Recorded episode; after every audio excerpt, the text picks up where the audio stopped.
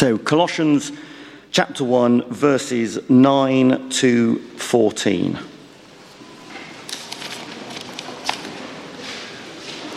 For this reason, since the day we heard about you, we have not stopped praying for you and asking God to fill you with the knowledge of His will through all spiritual wisdom and understanding. And we pray this in order that you may live a life worthy of the Lord and may please Him in every way, bearing fruit in every good work, growing in the knowledge of God being strengthened with all power according to his glorious might, so that you may have great endurance and patience, and joyfully giving thanks to the Father who has qualified you to share in the inheritance of the saints in the kingdom of light. For he has rescued us from the dominion of darkness and brought us into the kingdom of the Son he loves, in whom we have redemption the forgiveness of sins. And then Luke chapter 11, verses 9 to 13. So I say to you, ask and it will be given to you. Seek and you will find. Knock and the door will be opened to you. For everyone who receives, he who seeks finds and to him who knocks, the door will be opened. Which of you fathers, if your son asks for a fish, we'll give him a snake instead? Or if he asks for an egg, we'll give him a scorpion? If you then, though you are evil, know how to give good gifts to your children, how much more will your Father in heaven give the Holy Spirit to those who ask him? This is the word of the Lord.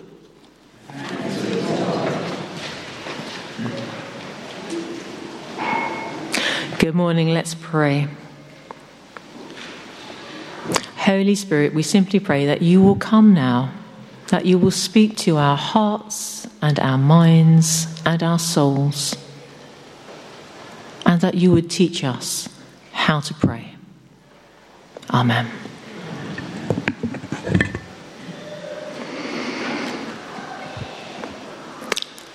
were to ask someone who knows me quite well, uh, kind of what I am known for, um, I think probably the majority of people would say uh, that I was known uh, for loving prayer and being a prayer.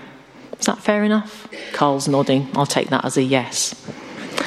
So, when I saw that today's uh, subject was transformative prayer, prayer uh, transforms us, um, I was delighted. And I read the readings and I was delighted. And then when I came to sit down and prepare for this morning, I was not so delighted because if I'm going to be really, really honest with you, I had a problem. I had a problem with the title of today's talk that prayer is transformative.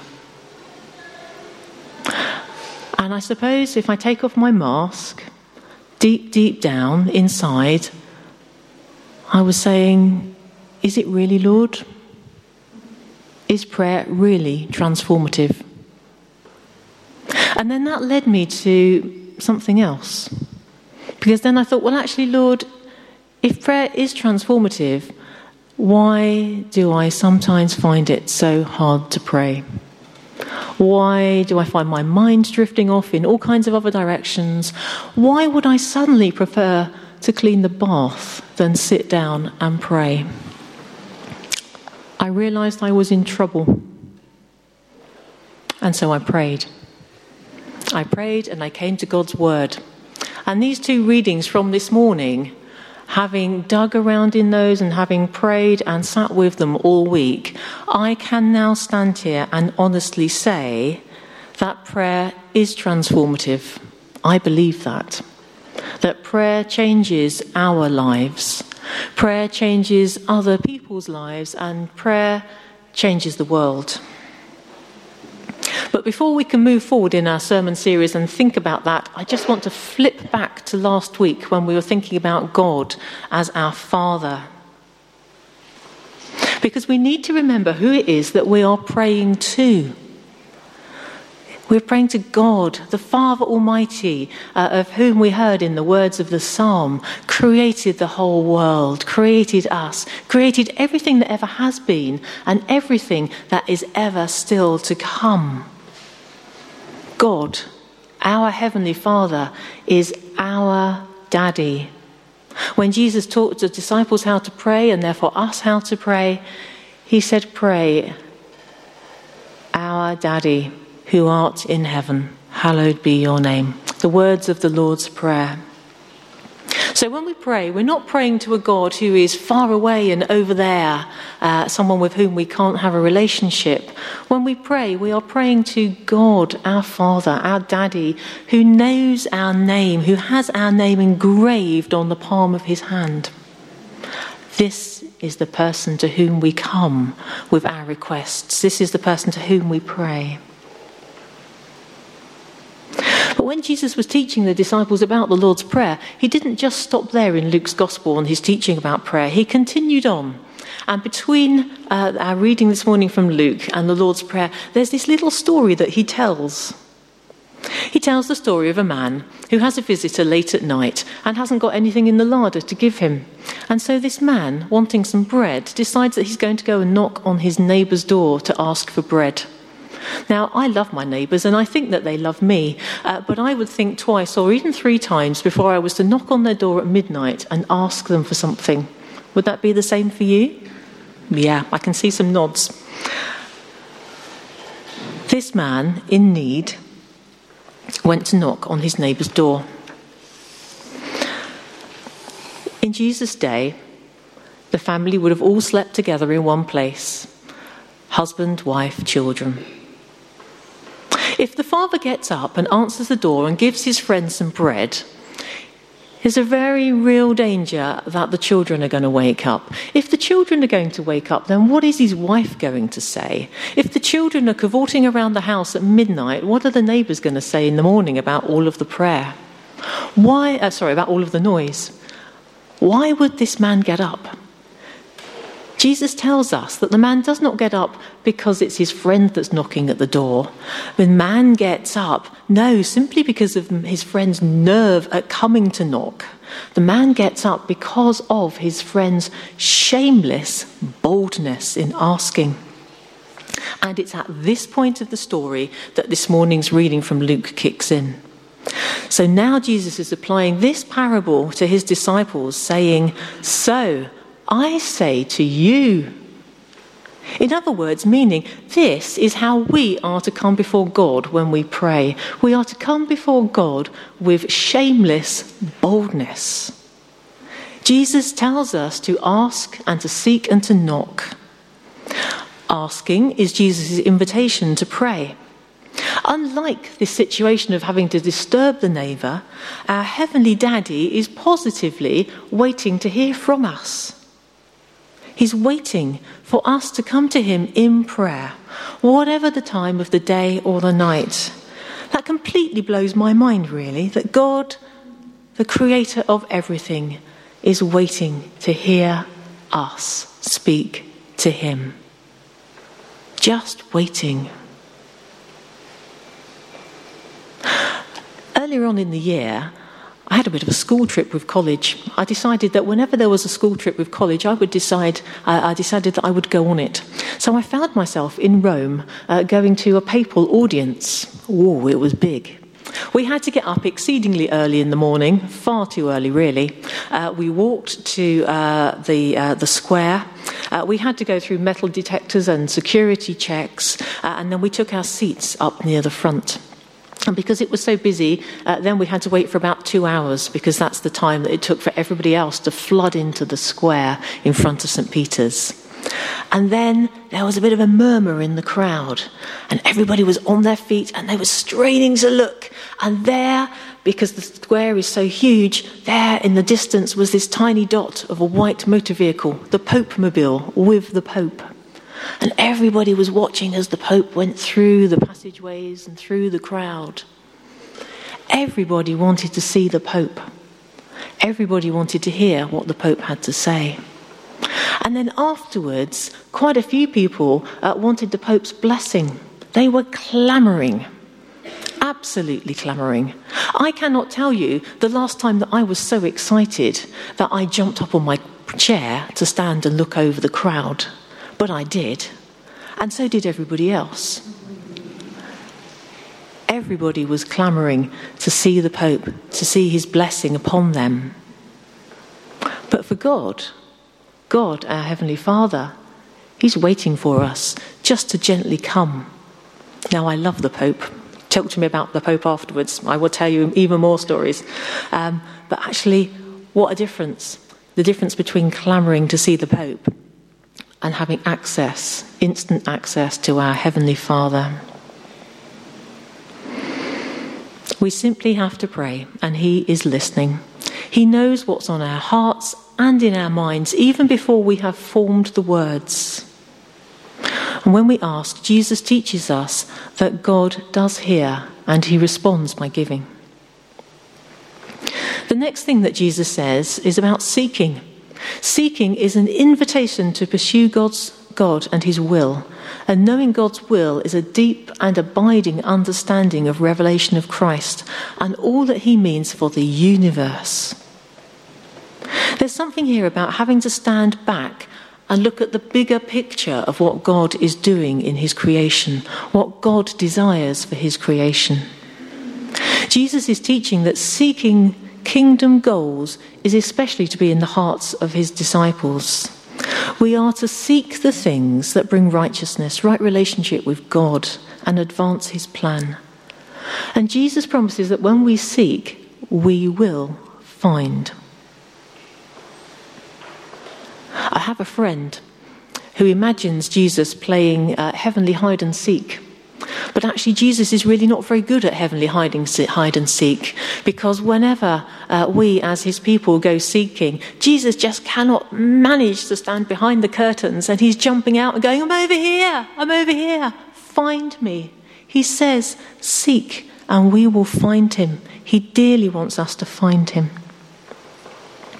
And Jesus uses knocking uh, knocking uh, as a picture of coming into God's presence and blessing. When we knock, Jesus says that the door will be open to us. God will not withhold his presence or his blessing from us. So when we pray, Jesus says that we are to come into God's presence. We are to seek his will and his kingdom and receive his blessings in our lives.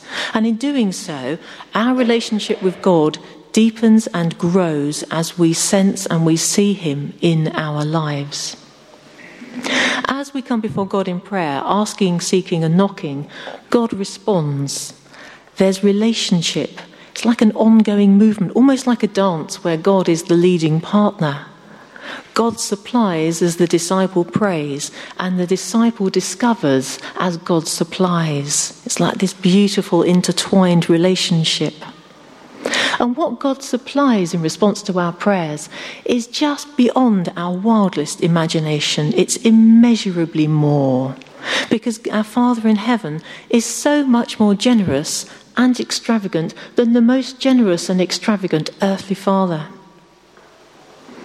And when we stop to ponder God's generosity, we need to remember that actually we've already received the greatest, the best, the most rich gift that God could ever give us, and that's His Son, Jesus Christ. Jesus, who died on the cross, that our relationship with Daddy God could be restored. And our, Father's heaven, our Heavenly Father's generosity is seen uh, not only in that He gave us Jesus, but also that when Jesus died and rose and returned back to heaven, that God did not leave us alone, but instead, instead sent his Holy Spirit to be with us. And we know that because that's what we read in the Bible. At the end of the uh, reading in Luke, I think the disciples would have got a bit of a surprise because Jesus says that we, uh, when we pray for the Holy Spirit, that God will send the Holy Spirit. Now, to the disciples, that would have been really shocking Because up until that point, God will have given his Holy Spirit uh, to particular people at a particular time for a particular purpose. So for Moses, uh, God gave his Holy Spirit as Moses was uh, leading the Israelites out from Egypt. Uh, to Joseph, uh, God gave the Holy Spirit so that he could interpret Pharaoh's dreams. Uh, to the prophets, God gave his Holy Spirit so that they could speak his word to the people. Now, Jesus is telling the disciples to ask God for his Holy Spirit. Now, there's a prayer that's transformative. Because when the Holy Spirit lives in us, he transforms our lives from the inside out we will never ever be the same once the Holy Spirit moves into our life. It's the Holy Spirit who gives to each one of us gifts and talents to share with the church, to build up the church here on earth. It's the fruit of the Holy Spirit that grow in us, usually slowly over the years, uh, making us kinder and more patient, filling us with love and peace and all of the other fruit of the Holy Spirit. Prayer is transformative. It changes us, it changes others and it changes the world. We're just going to change gear slightly and look at the reading from Colossians. This is a worked example of Paul praying. The very fact that Paul is praying shows his pastoral concern for the Colossians. He hasn't even met these people. He didn't found their church. Uh, it was Epaphras that did that. It was Epaphras that shared the gospel with them. But Jesus, uh, sorry, but Paul hears about them and he's there praying for them. And before our reading, he was giving thanks for them. There's something about prayer and thanksgiving that goes together really, really well. I think thanksgiving leads us into prayer really well. Also been praying for them and asking, just like Jesus said to. He's been asking God to fill the Colossians with the knowledge of his will through all spiritual wisdom and understanding. And that's exactly in line with Jesus' teaching to seek God's will. So Paul is asking and he is seeking. Paul prays for knowledge for the Colossians so that they can live righteously, have a right relationship with God. And it's that right relationship with God which pleases him and bears fruit in every part of the believer's life. Basically, in this prayer, Paul is asking, seeking, and knocking on the Colossians' behalf. It's intercessory prayer in a nutshell. Paul doesn't know them, he hasn't met them, but he's heard about their faith in Jesus. That's all he needs to be able to get on his knees uh, and to get down and get praying for them. When we receive a little prayer diary through the post from Mission Society, or we meet someone and they ask us to pray for them and they just share a little part of their story, that's all that we need. When we sit down and we hear the news and we see the pictures of people in our world struggling and in trouble, that's all we need. That's all we need to know to get praying, to ask God, to seek God and to knock on their behalf. Paul's prayer is transforming others, the Colossians, and they are transforming the world through their good works. And Paul knows that transforming the world is absolutely no easy task, so he prays for them for power, endurance, and patience for the Colossians as they bear the fruit, that they might be filled with thanks and joy and that that thanks and joy would overflow into praise to God. Paul prayed with shameless boldness, not only for the Colossian Christians, but for the whole of the Christian church in its early years. He prayed for all kinds of things in all kinds of circumstances. The Romans may have imprisoned Paul, but they could not stop him from praying. When I was in Rome, there was a place where they thought that Paul had been held uh, under house arrest. And there was a, a large granite column, not unlike the column in the middle of the church here. And on that column was some graffiti in Latin and some little carved chains. And the graffiti said, The Word of God cannot be chained. The Word of God. Both the Word of God's that we now read in our Bible but also Jesus, the Word of God, cannot be chained. I wonder, the Romans must have thought that they were doing a great thing locking Paul up, but perhaps he was even more powerful in praying and in writing to the church than he would have been travelling around and preaching. Who knows? Only God knows. But the Word of God cannot be chained. There is nothing that can hold God back. So, in whatever circumstances we find ourselves in in life, whatever place we are in, we can always pray. Because Jesus, the Word of God, cannot be chained. And as we come to God in prayer for ourselves and others and the world, let's be shamelessly bold as we ask and seek and knock. Because we can know and trust that prayer is transformative because Jesus tells us so. And that was another thing that I just found truly amazing this week as I struggled with transformation. Jesus, the very person who was teaching the disciples, the very one whose words we have recorded in the Gospel on how to pray, is the one to whom we pray.